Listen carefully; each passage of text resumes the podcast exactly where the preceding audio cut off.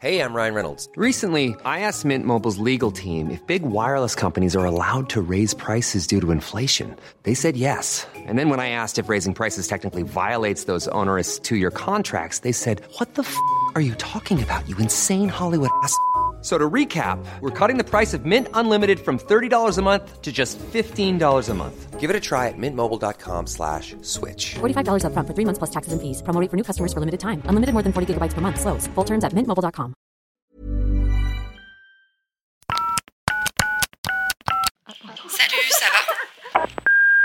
Hello, vous écoutez Salut ça va, le podcast qui veut briser les tabous autour de la santé mentale et vous donner des clés pour prendre soin de vous autrement. Pour aller plus loin, on vous propose désormais un programme de coaching en ligne complet qui met en application des outils concrets et validés. Rendez-vous sur takecare.co. Bonne écoute Hello tout le monde, bienvenue dans un nouvel épisode du podcast Salut ça va? Nous sommes Bonjour. lundi matin quand vous écoutez ce podcast. J'ai l'impression d'être sur France Inter là.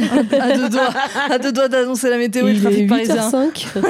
Mais non, nous sommes actuellement sous 60 degrés dans une chambre d'hôtel, mais en très bonne compagnie puisqu'on reçoit Justine à notre micro. Et bonjour. Bienvenue euh, sur euh, ce petit podcast. Euh, Voilà, on avait très envie de discuter avec toi de plein de sujets très cool puisque nous sommes abonnés toutes les deux. Oui. Ouais. Allez. Et, et ouais.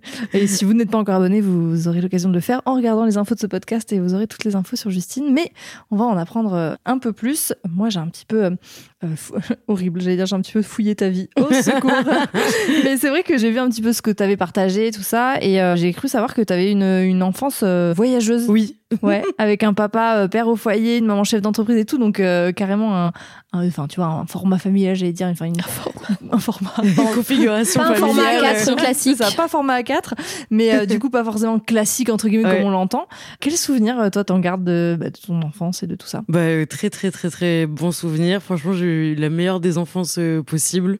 Non, c'était très très chouette. Moi, j'ai eu mon père à la maison du coup jusqu'à mes 12 ans. Ma mère qui a décidé de monter sa boîte euh, deux ans avant que je naisse. Et du coup, quand je suis née, euh, mes parents ont mis un contrat en place entre eux deux. Mon père allait arrêter de travailler pour s'occuper de moi et de mon frère qui est venu après. Et ma mère allait donc euh, monter son business en tant que belle et grande businesswoman qu'elle est aujourd'hui. Et non, franchement, c'était très très chouette d'avoir euh, papa à la maison pour tout plein de choses. À l'époque, c'était un petit peu spécial. C'était le seul père à la sortie des écoles. Les nounous le regardaient pas très bien, etc.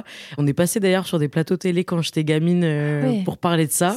C'est hallucinant quand. Tellement, à l'époque, c'était un délire, quoi. Ah Papa ouais. à la maison. Bah, euh, J'imagine parce que moi je vois euh, Marie, mon- Marie non Samuel mon mari dans cet ordre euh, qui était papa au foyer tu vois en 2018 euh, déjà euh, au parc et tout vraiment il était regardé comme Ouais, un, ouais. ovni ou alors il était hyper félicité c'est comme si c'était un truc de fou alors que t'as genre des millions de femmes qui le font tous les euh, jours. voilà qui sont absolument pas félicitées donc j'imagine que toi à ton époque même si tu n'es pas très vieille c'est quand même quelque chose d'un peu hors du commun entre guillemets et du coup ça vous a permis aussi j'imagine ces voyages et tout d'où ça venait c'était vraiment une, une Bah, familiale? Parce que du coup, ma maman, en fait, elle a une école de français. Ouais. pour les étrangers. Et du coup faut qu'elle aille chercher ses clients un peu partout dans le monde. Donc au début elle a voyagé sans nous. Et puis après elle a commencé à nous embarquer un petit peu dans ses voyages. Donc il y a eu beaucoup de Brésil. On a fait l'Indonésie. On a fait euh, vraiment plein de pays euh, absolument magnifiques. Guadeloupe île Maurice euh, Mm. des trucs de fou quoi. Et donc j'ai beaucoup beaucoup voyagé avec mes parents. Et en plus de ça j'ai mes parents qui ont un hobby qui est un peu spécial qui est de la fanfare. Ouais. Et, euh, cool. et du coup, pareil, on a une grosse bande de potes fanfarons, euh, enfin de mes parents, qui ont tous eu des enfants. Donc on est une espèce de communauté euh, un peu spéciale. Et on a beaucoup bougé aussi en camion. Du coup, euh, quand j'étais enfant, euh, Excellent. voilà, au nord, enfin au bord de l'Atlantique, puis beaucoup dans le Larzac, Lozère, Montpellier, tout ça, ouais le sud, quoi. Voilà. On adore, représente. Et c'est vrai Le que quand on, soleil. quand on est enfant, tu sais, on se dit, ah là là, les enfants, ils ont vachement besoin de, de repères, leur routine, le truc, etc. Mais en fait, euh, C'était pas le cas, ouais. mais ça peut être, euh, tu vois, totalement OK. Et je pense que si t'es entouré de. Ça peut même être un cadre et un repère euh, Oui. qui s'établit euh, assez rapidement finalement. Oui, non, ah, Ouais. mais complètement. Mais tu vois, euh, pour le coup, on, on peut s'imaginer, tu sais, qu'on se dit, ah là là, mais à quoi Oui, ça sert Moi, que j'ai déjà entendu dire. à quoi ça sert de voyager avec des si petits enfants, ils s'en souviendront pas et tout. Mais je pense que, je sais pas comment tu le ressens, mais ça Non, imprègne quand même Ouais, ouais, une non, culture, une d'ouverture. Bah, nous, on partait des fois euh, deux mois, euh, je loupais l'école pendant un mois, deux mois. euh, c'est ma mère qui me faisait les devoirs ou les, les trucs. Ouais. euh, Du coup, t'étais quand même scolarisé dans un. Ouais, ouais, une j'étais scolarisée, mais mes parents, ils m'embarquaient, enfin, ils nous embarquaient, ils prévenaient, voilà, pendant un mois, on n'est pas là, quoi, en gros. Donc, on faisait deux, trois trucs, enfin, de l'écriture. Après, j'ai appris des langues aussi, du coup, très Mhm. vite, parce que ma mère, elle était très à cheval sur ça, elle en parle beaucoup, sa passion. Et du coup, dès qu'on allait dans un pays, j'avais tout un carnet de mots avec euh, tout plein de mots du pays, enfin, Ouais. voilà. C'est plus motivant, j'imagine, quand t'es dans le pays, Ouais, de te projeter à vouloir parler la langue. Ça a plus de sens, j'imagine. que Que... t'apprends de- d'allemand euh, au tableau blanc et Ouais, c'est clair. Non, mais... et quel rapport justement toi t'as eu avec ta scolarité? Comment euh, t'as vécu à l'école euh, depuis que tu t'en souviens entre guillemets? Donc j'imagine à partir de la primaire. Moi, j'adore l'école. Ça me manque tous les jours Ah ouais. de plus y être. Ouais, franchement, j'adorais ça. J'adore encore ça. Et non, c'était trop, trop bien l'école. C'était la folie. Franchement, euh, moi, tous les jours, je me levais avec euh, l'envie d'aller à l'école. Et du coup, j'ai pris beaucoup, beaucoup, au fur et à mesure des années, des options, des options, des options, des trucs. J'ai fait un bac euh, franco-anglais. J'ai fait du portugais, de l'allemand, du latin, du grec. Pff, J'y suis allée Les langues vraiment, étaient toujours là. les langues Ouais. toujours là. et donc, donc ouais, non, mes premiers souvenirs d'école, ils sont bons. Après, j'étais un peu un alien en primaire parce que bah du coup, j'étais pas souvent. Mm. Enfin, il y a des fois où j'étais pas là. Puis quand je revenais, du coup, j'ai un souvenir du coup quand je suis revenue du Brésil, par exemple, mes parents avaient fait un album photo pour que je montre à ma classe et tout. Et puis du coup, on m'avait donné un peu un surnom de papouasienne. On m'avait dit ouais, t'es une papouasienne euh, parce que t'es allé voir les Indiens au Quel Brésil. Enfin, c'était aucun rapport, mais les enfants, voilà, oui. entre eux, t'avais loupé deux mois d'école, tu reviens comme une fleur. Regardez, j'ai mangé des noix de cajou, j'ai fait ci, j'ai fait Mm. ça. Et voilà, c'était pas forcément. euh, Ouais, un peu extraterrestre. La différence est souvent pointée du doigt euh, hyper euh, Ouais. facilement hein, dès Ouais. petit. hein. On en parle souvent dans ce podcast, mais Oui. ça revient vachement euh, au niveau de tous nos invités. Et en fait, je pense que chaque personne, à un moment donné de sa vie, s'est senti différent pour un truc. euh, Mm, mm. Parce qu'en fait, je pense que nous sommes tous Et tu l'as mal vécu de... tu- est-ce- Déjà, est-ce que tu t'es sentie différente? Est-ce que tu as mal vécu cette différence-là ou le fait que ça ait pu être pointé? Bah moi mes parents m'avaient expliqué quand même euh, que voyager comme ça c'était pas donné à tout le monde, que c'était une chance, que du coup c'était normal qu'il y avait peut-être certains enfants qui soient un peu jaloux, Ouais. des gens qui comprennent pas forcément tout ça. Donc non, je l'ai pas mal vécu, je le comprenais. Après voilà, j'avais pas beaucoup de copines copains euh, en primaire, au collège non plus, mais au collège après on m'a mis de côté pour d'autres euh, raisons, euh, des différences encore euh, Mhm. parce que du coup je parlais très fort, je parlais beaucoup, euh, j'étais très enfin comme je suis aujourd'hui toujours très libérée de la parole et c'est Ouais. vrai qu'il y a certaines personnes, ça passait pas, quoi. Mais tu vois, je pense qu'il y a un truc de codes sociaux, entre guillemets, Mm. de normes, qui est ben, vachement admis, entre guillemets, dans notre pays, dans notre façon de faire, surtout quand t'es une femme en plus. Euh, J'ai l'impression de dire ça à chaque épisode, mais c'est une réalité. mais vraiment, euh, le fait de voyager, de voir d'autres cultures, de voir euh, d'autres façons de faire et tout, je pense que ça te fait grandir. Enfin, t'as une, une certaine forme d'ouverture et de maturité qui fait que ben, tu t'épanouis en tant que toi-même parce Ouais. que t'as connaissance de tellement de choses que tu peux dire, bah, ça, je m'y retrouve, ça, je m'y retrouve pas et tout. Donc, t'arrives avec, au collège, j'imagine, avec bah, beaucoup de de choses qui te déterminent déjà, tu vois, en disant Ouais, bah ouais, ça. moi je parle fort, moi j'aime euh, j'aime être comme ça et voilà ce que j'aime et tout, c'est sacrée période. Beaucoup de liberté que certains cautionnent pas. T'es trop libre. C'est Ouais. pas l'âge où on est libre, 13-14 ans. C'est l'âge où tu rentres dans le moule, c'est l'âge où tu dois Oui, avoir les mêmes euh, fringues. Même, enfin, de toute façon, on a peu cette image-là de l'enfant libre. Mm. En tout cas, en France, enfin, voilà, l'enfant doit obéir. euh, Oui, euh, ouais, l'école, c'est sérieux. L'école, c'est des de pas trop grillages. de pas s'affirmer. euh, Ça en Suisse, ça m'a choqué par exemple. Ma belle-mère est prof en Suisse et elle me disait il y a pas de portail. Non. J'étais là pardon? Je, je- Non, mais il y a qu'en France où vraiment les, écoles, c'est des cages. C'est vraiment des cages. Mais c'est ouf. C'est un délire. Enfin, genre j'étais à mes il y a pas de portail. Non, non, Mais bah je a savais pas. pas. de portail. Il y a Ah bah, pas de portail. non, je t'assure. Alors que c'est considéré comme un lycée en plus, euh, genre, tu sais, euh, à risque, enfin, terrible, mais genre, c'est comme ça qu'ils classifient, c'est comme nous en France on peut avoir. Et c'est vrai que ça m'avait choqué. Je me suis dit, mais. Et tu vois, alors que bien sûr, c'est vrai qu'on peut se dire qu'au contraire, ça favorise, tu vois, la responsabilité et le fait de dire, c'est pas parce qu'il n'y a pas de portail que je vais me jeter sur la route Mm, ou. euh, voilà, mais ouais, encore une fois, tout est question de culture. hein. C'est Et ça. de perspective, Oui, de oui. toi t'as connu toujours ça, pourquoi on ferait autrement? Et ah tu fais autrement ou t'as un avis Oui, puis de la place que l'enfant occupe aussi dans la société. Et Ouais. Je suis pas euh, hyper renseignée peut-être sur la culture suisse ou quoi, tu vois, mais. Oui, euh, mais même euh, tu regardes les pays du Nord et tout, enfin Voilà, voilà, on enfin, faire tout un podcast quoi. sur le sujet, mais c'est vrai que pas, ouais, moi, j'ai fait un mois dans une école au Brésil. Il y avait pas de fenêtre, euh, c'était tout ouvert. euh, Ouais. Il y avait des animaux dans la cour. euh, Enfin, c'était la liberté totale. Et je suis retournée à l'école après euh, en France. Et en fait, je me suis levée. Je me souviens de ça. Un jour, je me suis levée pour aller faire pipi, mais sans demander. Et je me suis pris une, une torgnole de la maîtresse. Genre vraiment Une de pas avoir. au sens propre. non, terme, pas au sens propre, mais euh, en mode euh, t'as absolument pas le droit de te lever de classe comme ouais, ça. attends, euh, attends, attends, alors que Alors que, Oui, enfin, moi, j'avais un fou. peu pris l'habitude de, ben, quand j'ai envie de faire un truc, je le fais, je me lève, je parle sans lever la main, des trucs sûr. comme ça. ouais. Mais, mais tu vois, c'est fou parce que en tant qu'adulte, en vrai, on a envie de faire pipi, on va faire pipi. Bah ouais. On a envie de manger, on mange. Enfin, quand on peut, ou alors on est en capacité de d'attendre, tu vois. Mm, Euh, mm. On a envie de boire, ben en fait on boit et on demande aux enfants. Alors, euh, mais en même temps, enfin, vu les moyens qu'ils ont, parce que attention, parce que on- enfin, je veux dire, euh, quand t'as 30 euh, élèves Oui, dans la classe, enfin, tu peux pas, euh, c'est impossible. Je veux dire, les moyens ne sont pas là pour faire différemment. Non. Mais on leur demande quand même de se retenir pour faire pipi. De... Enfin, Ouais. Moi, je sais que j'ai déjà été récupérée par mes parents petite. Je m'étais fait pipi dessus, en fait. Ouais, oui. Tu vois Ouais, Parce que j'avais pas le droit d'aller aux toilettes. Même. Enfin, c'est- Mais c'est- moi, c'était un des premiers critères de sélection de l'école de Gaspard quand on a fait le tour des écoles. hein. Enfin, c'était lunaire. Je me disais, genre, euh, vraiment. euh, Et du coup, comment ça se passe pour euh, aller faire pipi? Déjà, est-ce qu'ils ont des toilettes euh, individuelles? Ça, c'est un autre sujet, mais au niveau de. Parce que, en fait, c'était pour moi, c'était aberrant que, en fait, En dans les collectivité, maternelles, et dans les collectivités. Filles, on- garçons ensemble. Ouais. Ouais. mais tu vois qu'on considère qu'il n'y a pas un, un truc où genre juste ils ont leur intimité et leur possibilité d'être- dans leur intimité et Mm, parce que mm, ça mm. commence hyper tôt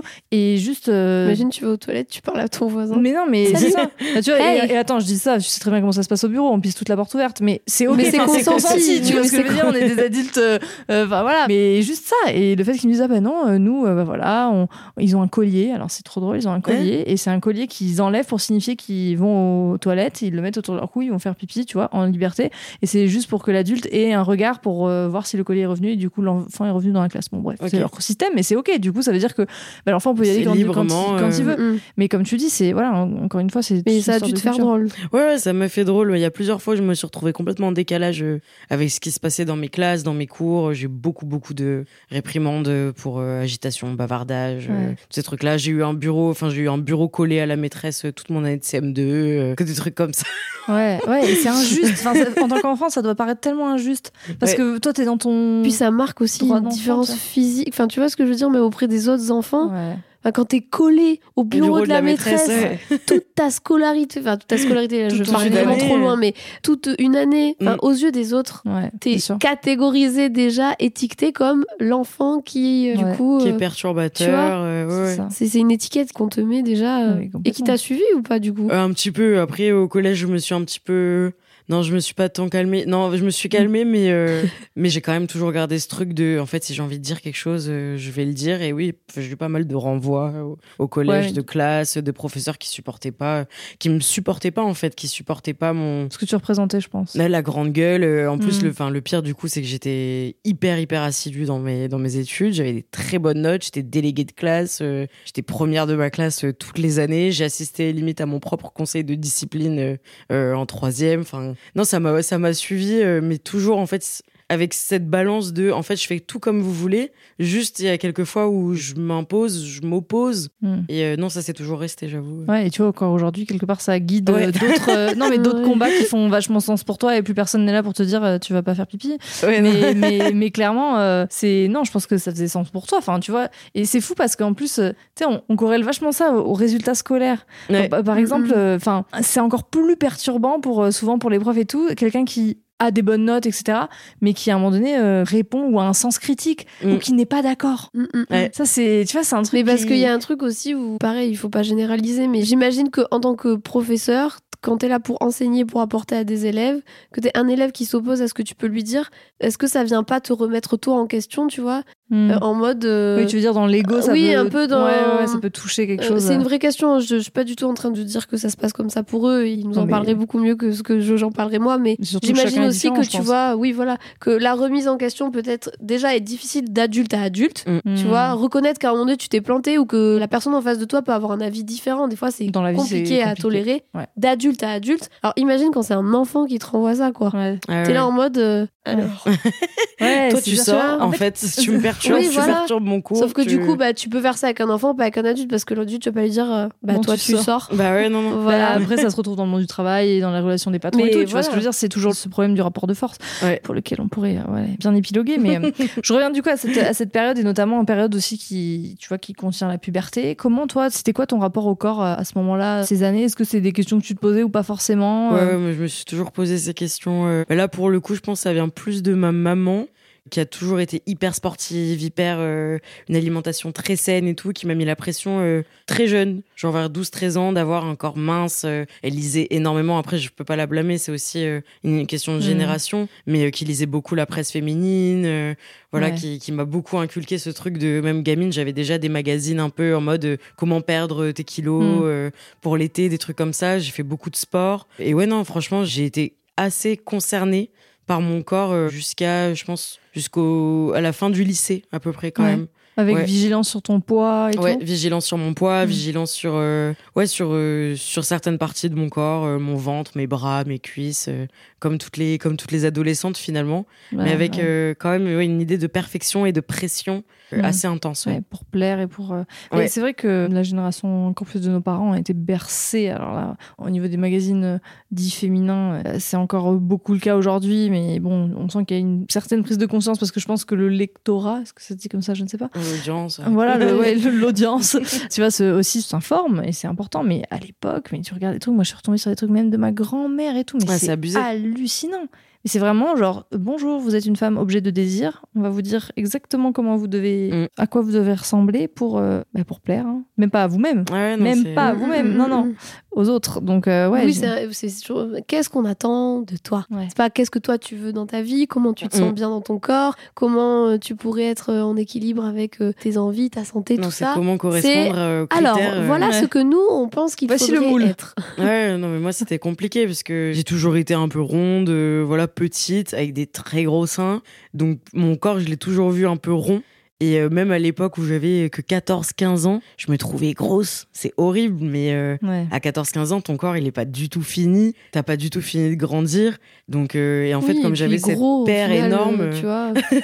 Ouais. Ouais, Enfin, qui, tu vois, qui est gros par rapport à qui, par rapport à quoi Oui, puis je veux dire, on a fait un adjectif qualificatif Oui. négatif, alors que en fait. Complètement. C'est juste un adjectif. Voilà, c'est comme petit, Gros, grand, petit, non, c'est clair. Bref. Et non, j'ai vu la rondeur négativement très très jeune. Mm. Et en plus de ça, du coup, j'avais cette poitrine qui était euh, hyper imposante euh, à 15 piges. C'était, euh, Ouais. en vrai, c'était chaud. On t'a sexualisé très tôt. Ouais, très très vite, très très vite. Après, moi, j'ai eu aussi une vie sexuelle tôt. Par rapport à la majorité des, des jeunes filles de mon âge, euh, j'avais déjà une vie sexuelle à 15 ans. Et euh, ouais, ouais, on m'a sexualisé très vite euh, sur le décolleté, sur. euh, Mais tu t'en es rendu compte sur le moment ou avec ouais. le recul euh, Non, non, sur le moment, quand euh, t'as des nanas qui viennent dans la cour euh, te dire, mais toi, tu sais pourquoi les garçons ils te parlent? C'est parce que t'as des gros seins. euh, Ouais. Ou, euh, ben oui, mais euh, c'est pas parce que t'es jolie, c'est parce que t'as une forte poitrine. euh, toi, tu peux pas mettre ça, ça fait vulgaire. Ah ouais, euh. donc on te ramenait beaucoup à Beaucoup ta à poitrine. Ouais, ouais, ouais. Ouais, à ton corps. Comme si. À mon corps en général. ouais. Ouais, c'était corrélé à ta valeur. euh, Mm. Enfin, ouais, et en plus au regard des autres, parce qu'en fait, c'est, on s'intéresse à toi parce que. Mm. Et justement, tu as décidé bah, de, de créer du, du contenu, alors des années plus tard, mais. euh, Autour de qui- ça. Ouais, qui autour de ça notamment, pas que, mais c'est vrai que t'en parles et c'est hyper important parce que je pense que je regardais même les, les commentaires que tu pouvais recevoir et tout. Il y a des femmes qui, bah, qui n'avaient pas de porte-parole, entre guillemets. Alors, Mm. non pas que tu sois porte-parole des femmes à forte poitrine, mais je veux dire. J'accepte le, le nouveau chapeau. titre. Mais c'est vrai que c'est important, je pense, on, on le sait, hein, de- dans les réseaux sociaux, dans les représentations, même au-delà des réseaux sociaux, de pouvoir à un moment donné se reconnaître. Mm. Enfin, tu vois, là, dans un autre contexte, on a vu, euh, tu vois, les vidéos sur euh, la sortie de la petite sirène avec euh, Ellie, une, euh, une ouais. héroïne euh, Mm, euh, noire de peau et vraiment enfin tu voyais les, les petites filles et tout et enfin rien que d'en parler ça me donne envie de chialer je n'ai pas pu regarder la vidéo de, de la petite fille qui réagissait à ça parce que enfin c'est là où on se rend compte de l'importance des représentations Mm, mais carrément. et ton contenu, du coup, bah, il est engagé, mais il est aussi humoristique parce que je crois que ça fait partie de toi, euh, oui, l'humour. Comment tu définis, toi, ce que tu souhaites partager sur les réseaux? Moi, je partage du contenu euh, bah, justement à caractère humoristique pour essayer de mieux s'accepter. Donc, euh, moi, je me base vraiment sur un truc qui s'appelle l'autodérision, qui est tout con. C'est vraiment de se moquer de soi-même un petit peu pour euh, s'accepter mieux. Et, euh, et ça marche vachement bien. Et je trouve que ça aide assez aussi euh, facilement euh, les nanas de le faire passer par l'humour Mm. plutôt que des injonctions à, à s'aimer tout de suite. Ouais. toutes ces choses autour du body positive et tout. Moi, j'adore ce mouvement, j'en suis complètement fan. Mais je veux pas qu'on m'impose d'aimer quoi que ce soit Mm. chez moi. Et justement, de rire de ses défauts ou des choses qu'on n'aime pas chez soi, ça permet de les accepter pour moi d'une manière plus douce que par exemple, enfin, ouais, essayer de, se- de tout accepter d'un coup, euh, je pense que c'est pas. Ouais, bah des fois c'est vrai que t'en parles assez bien, euh, le fait l'injonction à, à s'aimer. euh.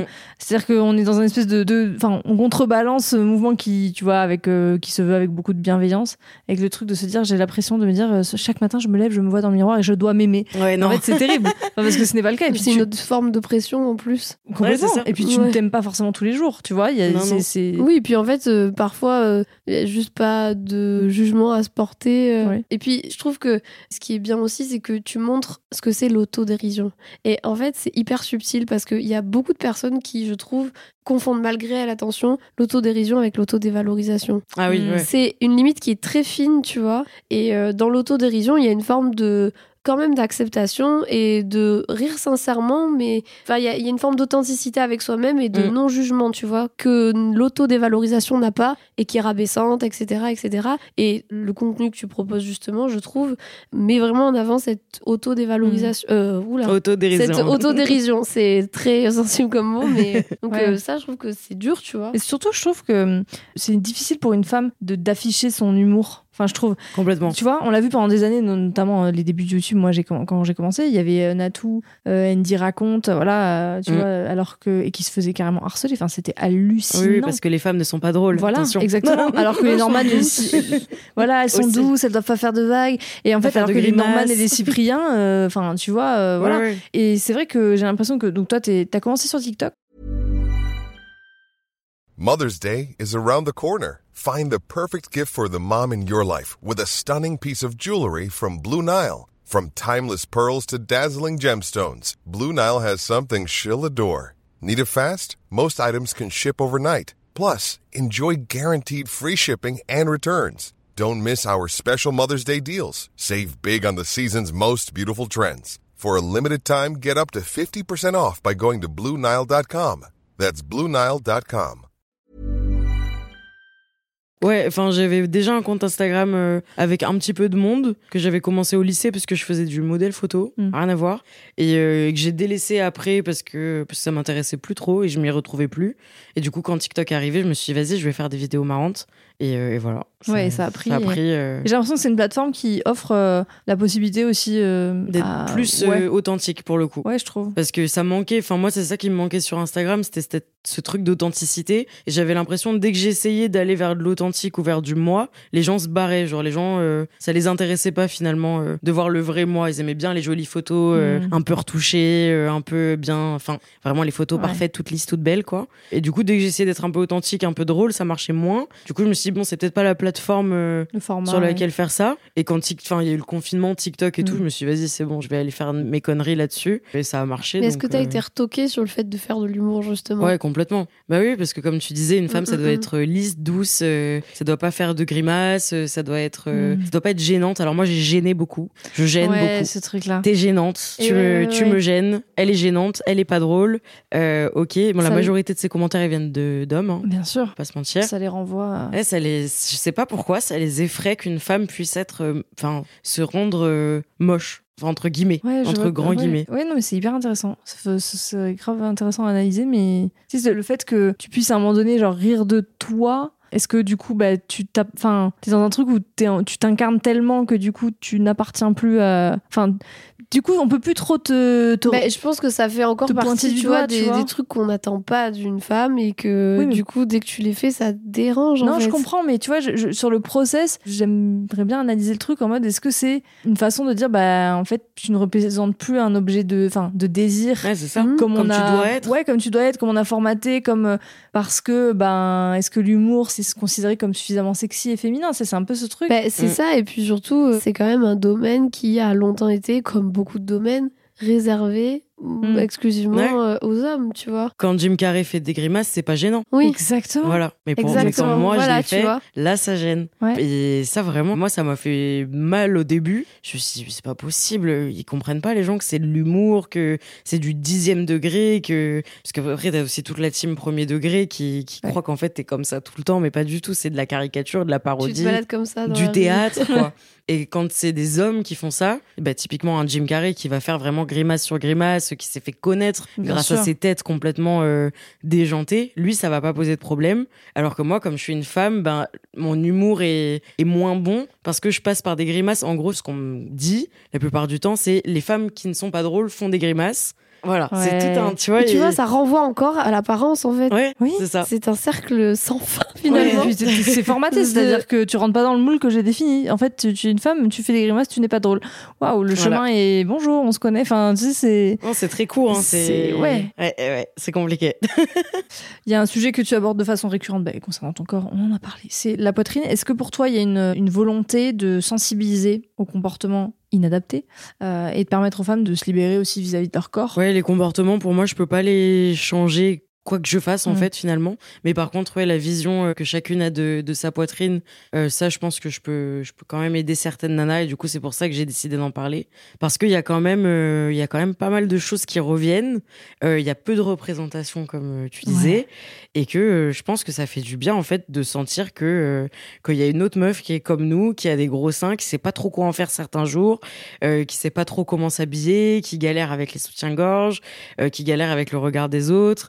Et donc du coup en fait c'est juste je partage les mêmes galères que ces nanas là et au final euh, ouais ça, ça crée une sororité qui est Ouais. qui est chouette qui est intéressante et où en fait il y a beaucoup tu peux vraiment en rire de ce truc là parce que vraiment c'est comme euh, c'est comme c'est une partie de toi que tu peux pas enlever le matin ou Mhm. remettre euh, enfin c'est là tout le temps tous les jours tu peux vraiment en rire et il y a vraiment beaucoup de choses euh, beaucoup de choses à dire là-dessus quoi C'est vraiment toute la question de qu'est-ce que je peux contrôler, qu'est-ce que je ne peux pas contrôler. Mm. Et dans ta démarche, tu as décidé de contrôler ce que tu pouvais contrôler, c'est-à-dire notamment toi, ton acceptation, mais aussi enfin, les jeunes femmes et la vision qu'elles Ouais. pouvaient euh, avoir de leur poitrine. Mais est-ce que toi, du coup, ça t'a permis aussi d'avoir euh, plus de représentation, le fait de toi représenter ça et d'être en lien avec du coup des femmes qui pouvaient aussi avoir euh, de fortes poitrines, etc. Est-ce que toi, ça t'a aidé du coup de voir que ben, t'étais pas toute seule? Ouais, bah ouais, carrément. Mais Ma première vidéo sur TikTok qui a parlé de ça et c'est la première vidéo qui a cartonné sur mon compte. Je me suis vraiment sentie euh, dans. Enfin, je me suis dit, waouh, en fait, on est plein.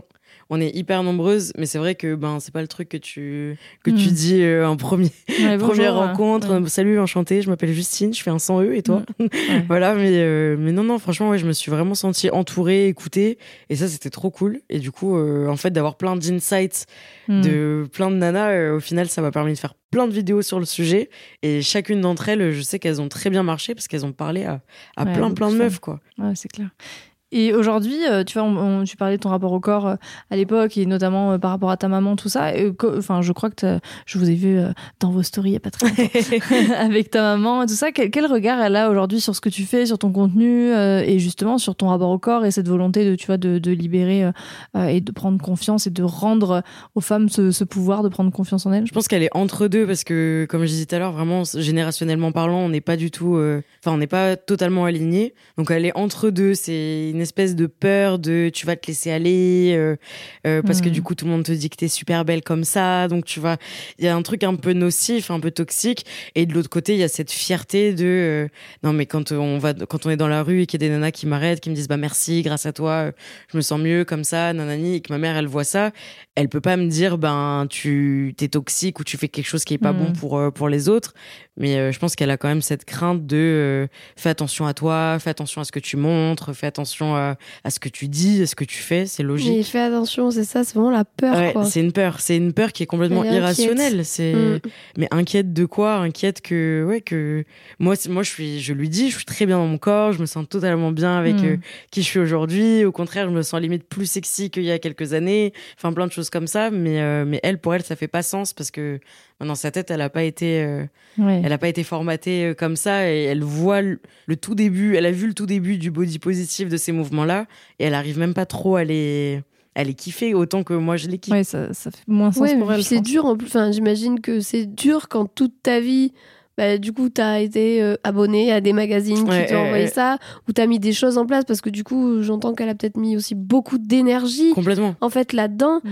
À un moment donné, euh, d'avoir ce truc de te dire, waouh, toute l'énergie que j'ai perdue à essayer tout ça, alors qu'en fait, il faudrait plutôt mettre de l'énergie, enfin davantage d'énergie dans le fait de s'accepter et euh, enfin Mm. d'accepter son corps et de etc. positiver tout simplement en fait et arrêter de, de se enfin moi pour moi c'est ça le body positive c'est positiver ton corps et arrêter d'être dans la négation, dans le négatif, Le dans contrôle. et le pos- positiver son corps, ça passe par 10 000 manières différentes. T'as des meufs qui font de la photo, euh, t'as des mecs euh, qui font du body painting, je sais pas, euh, du maquillage, du sport. T'as des fit girls, des fit, euh, des fit boys. euh, t'as Ouais. des gens qui positivent leur corps de mille manières différentes.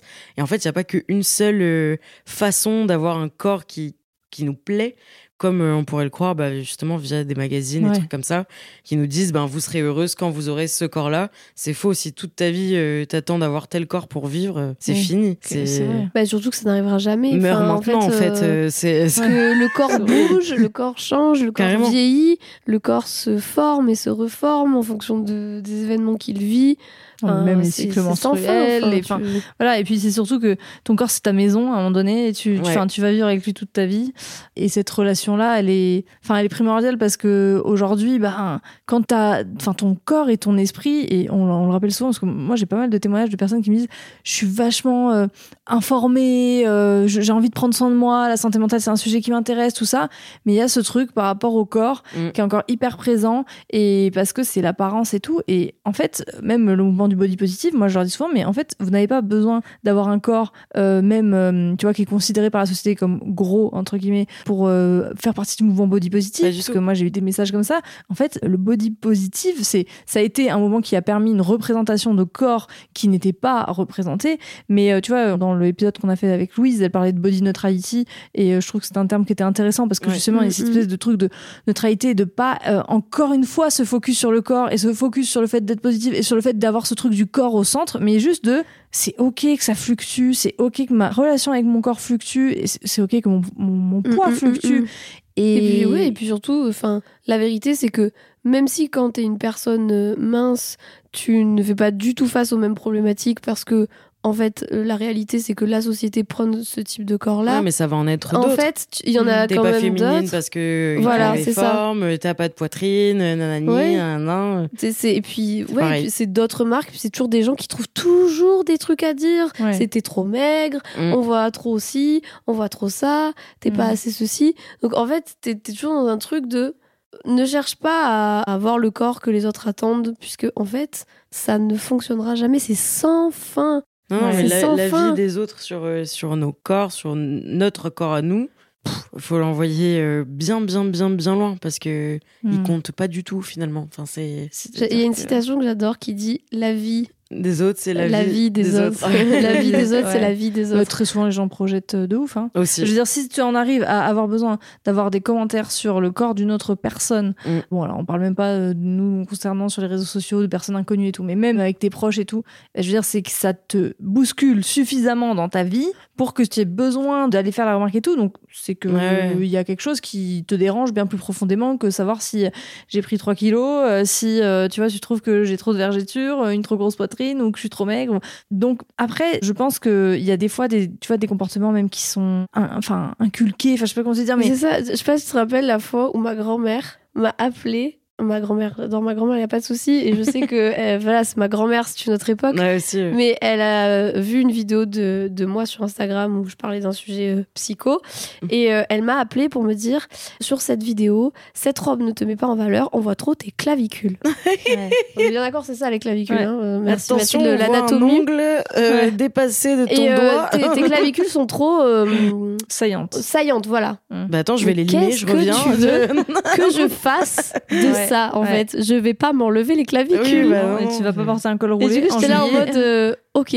C'est même pas sur le contenu de la vidéo. C'était Ouais. vraiment. Ouais, Il ouais. y avait vraiment cette démarche de je t'appelle Ouais. pour te Oui, faire remarquer ça, faire. tu vois. Et Parce je pense qu'il que. y a une bienveillance derrière. oui. euh, En mode comme ça, elle chelou, euh. remettra plus cette robe et, et ça lui ira mieux, tu vois. Donc Ouais. je, je, je- Mais là, tu te dis, waouh. Oui, mais c'est ça, c'est ancré. c'est pour ça que tu vois, des fois, la vie des autres et tout, il sort comme, comme si. Ben, c'est normal, mais tu sais, c'est limite, je prends soin de toi en fait. Oui, je, je te ouais. regarde, donc, euh, enfin, je te. C'est un peu comme des cheveux sur la soupe, quoi. En C'est fait, c'est un peu l'idée, quoi. Donc, moralité, on s'abstient des jugements, et des commentaires sur les corps des autres, sur les façons de s'habiller, sur t'as pris du poids, t'as perdu du poids, sur ça te va mieux. Ouais, oh là là, euh, et phrase, ça, Dieu, moi, en ce plus. moment, je m'en tape des dizaines par jour.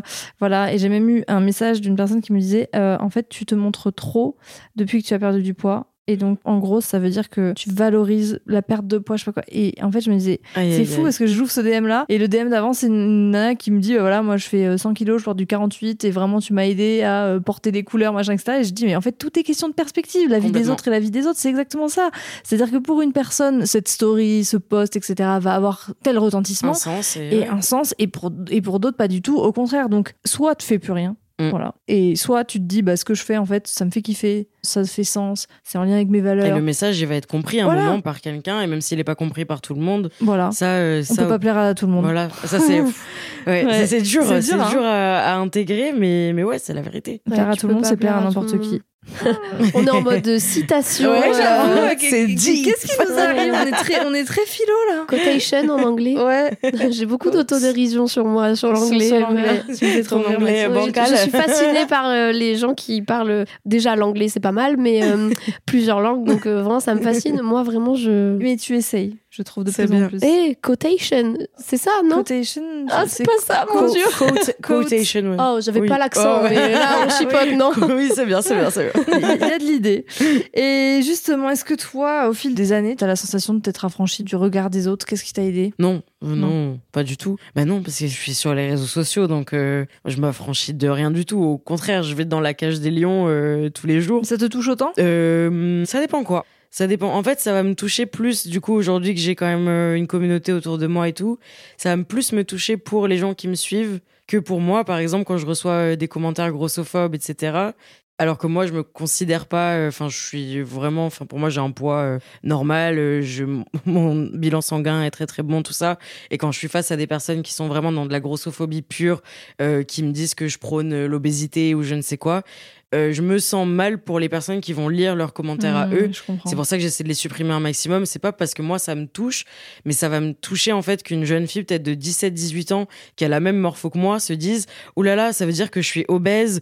Euh, là là, ça veut dire que euh, nanana. Alors que Je suis en mauvaise santé. ouais. voilà. Et euh, là, ça va, là, franchement, ça va me toucher, ça va me saouler. Là, récemment, enfin, encore tout à l'heure, il y a un mec qui disait, euh, enfin, un commentaire qu'on a eu sous une vidéo qu'on a fait avec Tania, je sais pas si tu Mhm. vois qui c'est, Ouais. où euh, il y a un mec qui disait, oui, euh, les gros boudins, des trucs comme ça. Enfin, Mm. moi, je m'en fous, mais je me dis, il y a quand même des nanas qui vont lire ça Ouais. et qui vont, du coup, se dévaloriser, peut-être, en lisant ces trucs-là, parce que, parce qu'elles vont s'identifier à mon, ma morphologie, mon type de corps, elles vont avoir le même. Et là où moi, je vais les aider justement à se dire, bah, c'est encore totalement normal et t'as pas besoin de te flageller parce Ouais. que t'as du gras au bide ou quoi que ce soit. Ce genre de truc-là, ça moi, ça tue tout mon travail finalement. Ouais. C'est euh, ça, c'est que t'es dans un. T'es en combat, quoi. C'est un ça. combat. bah, ça devrait tellement ça, pas hein. l'être. C'est ouais, horrible. mais c'est vraiment ça, en fait. C'est affligeant, franchement. Tu milites pour quelque chose de totalement normal. c'est fou. Non, mais tu vois, tu milites pour quelque chose qui devrait être. Mais on en parle souvent. Naturel. Je veux dire, euh, tu vois, nous, avec Mathilde, on est hyper engagés contre les violences faites aux enfants et tout. On se dit, euh, on doit se battre pour dire aux gens ne tapez pas vos enfants. Ouais, c'est abusé. C'est fou, mais c'est tellement nécessaire. Enfin, aujourd'hui, je pense que ce que tu fais, ça a beaucoup de sens pour beaucoup de personnes. Et bien sûr, les commentaires et tout. Et j'imagine que même c'est difficile parce que même si ça t'atteint pas, enfin, bon, moi je le vois, ça fait 10 ans que je Ouais, fais ça. c'est dur quand même d'en voir euh, par centaines. le, le Oui, cerveau va c'est dur de faire ça, partie en de la catégorie des gens discriminés. Alors déjà, en tant que femme, de façon générale, euh, tu fais Oui. automatiquement partie de cette catégorie-là. Et je parle pas d'autres minorités, etc. Mais Mm. du coup, de fait, c'est ça, c'est des catégories. Enfin, t'as l'impression d'être euh, Dans une boîte, ouais, dans un truc. Et du coup, de subir ça, en fait, c'est de la discrimination. Ah non, c'est Ouais. abusé, mais c'est pour ça que j'en ai fait un post récemment. J'ai dit, c'est quoi votre problème avec le gras? Mhm. Parce que moi, je me considère pas, encore une fois, comme une personne très grosse, ni mince, ni rien du tout. Juste un, un corps totalement, pour moi, lambda et normal. Juste OK avec des gros seins. Mais du coup, enfin, j'ai vraiment, enfin, j'ai poussé un coup de gueule sur le fait que avoir du gras, c'est pas, euh, Ouais. c'est pas un handicap. On n'a pas, enfin, on va pas mourir. Tout va bien se passer. Et pour aussi essayer d'aider justement les meufs qui, qui diabolisent ça aussi de leur côté, qui, qui s'aiment pas parce que ces petits morceaux Mm. de gras un peu partout, pour les aider et leur dire il y a aucun problème avec ça. En fait, c'est c'est les autres Bah, qui, qui en font un problème. Voilà, c'est- un corps totalement normal. C'est des corps, quoi. Il y a plusieurs corps et puis il y a ça. aucun, aucun corps ne se ressemble. Non. Oui, c'est ça. Même Donc je pense tu qu'il faut. Même à une- un certain type de morphologie, etc. Oui, euh, mais en fait, c'est ça, tu peux t'identifier sans forcément qu'il y ait une connotation de normalité, tu vois ce que je veux dire? Ouais, Il faut Mm, mm, sortir de cette idée de, normes, parce que quand tu regardes ce qui est représenté euh, en termes de morphologie féminine, et quand tu interroges euh, la plupart des Françaises sur leur taille, euh, par exemple, de pantalon, mais tu, tu vois bien que la norme, elle, elle n'est pas représentée, donc ça ne veut rien dire. Oui, C'est-à-dire que c'est une norme qu'on t'impose, Mm. mais ce n'est pas la normalité, dans le sens, ce n'est pas la moyenne. Donc, euh, Et puis dans tous les cas, tu seras toujours le gros de quelqu'un, le maigre de quelqu'un d'autre. C'est encore une fois, c'est vraiment, c'est Ouais. abusé de devoir parler de ça, et de fou, devoir hein. euh, dire aux gens que, que c'est pas grave, Ouais. euh, ça va aller. Vivez pour vous. Ouais, vivez pour vous. Et puis, petites actions euh, dans lesquelles vous vous sentez d'oser peuvent vous permettre de prendre confiance. Et, et moi, je le vois, tu vois, j'ai sorti des contenus sur même la mode et tout. Un Mm. truc que je faisais pas du tout, mais parce que je prends plaisir à m'habiller, parce que je me sens. Enfin, ça me fait kiffer, quoi. Vraiment, il y a, y a un côté où je prends plaisir. Et juste le fait, même à un moment donné, d'oser les couleurs. Alors que dans mon style, je suis plutôt neutre, tu vois, mais il y a une période où vraiment pour être ok avec mon corps et, et embrasser ce cheminement de, de bien-être à la fois pour ma santé pour le coup et vraiment pour ma santé mentale euh, je m'étais dit allez il y a, y a- y a des couleurs qu'il faut Full le couleur, full couleur j'étais en rose en rouge en permanence c'est cette période qu'on a créé Care d'ailleurs et ça c'est toujours très coloré C'est l'ADA et voilà de clairement en fait. mais aujourd'hui, c'est vrai que moi, je me reconnais beaucoup plus dans un style plus neutre, mais j'ai eu besoin de passer par là pour me dire que c'était ok et que j'avais le droit d'avoir des formes et tu vois, et de porter de la couleur et tout. Et j'ai eu des retours, mais jamais je pensais que ça pouvait impacter autant. Mm. Mais parfois, des petits trucs que tu oses au quotidien, Mm. et ben, ça fait de grandes choses parce que tu te dis, ok, ça s'est bien passé, je l'ai fait, ça s'est bien passé. Ouais. c'est- Oui, puis même ne plus, juste de soi à soi, ne plus éviter le miroir comme quelque Mm. chose qui te renverrait quelque chose de négatif ou quoi. Et puis, ça, je crois que j'en ai déjà parlé, mais on se regarde, enfin, on n'est pas un ventre, un bras, Mm. une cuisse, un Clairement nez, pas. Une dent, euh, Ouais. un pied, enfin, tu vois ce que Un je veux dire On, on est euh, de la tête aux pieds quelqu'un et on est souvent les seuls à se regarder dans le détail comme ça, Ouais. à se scruter. En vrai, tout le monde s'en branle. Euh, Ouais, le moindre pore de la peau. Et euh, il faut apprendre à se regarder dans son ensemble. J'ai le nez bouché, donc je parle absolument du nez, c'est un enfer. Je suis Mais- désolée. Mais on voit le. le- Mais il faut, il faut se regarder euh, dans son ensemble et pas dans le détail, quoi. Parce que Exactement. on est- Faites l'exercice chez vous. Et Ouais. dites-nous. Merci beaucoup Justine en tout cas d'avoir partagé Merci euh, tout ça avec nous. On a tellement de choses encore à partager sur le corps, il y a beaucoup à dire, mais je sais que tu en partages déjà beaucoup sur tes réseaux, donc euh, voilà, n'hésitez pas à retrouver Justine sur ses réseaux. Merci pour ce témoignage. Merci vous. beaucoup et à très vite dans un prochain Merci d'avoir écouté le podcast Retrouvez-nous sur Instagram pour continuer à partager ensemble du contenu inspirant et éclairé. ou tout de suite via notre programme de coaching sur programme.takecare.co. À la semaine prochaine.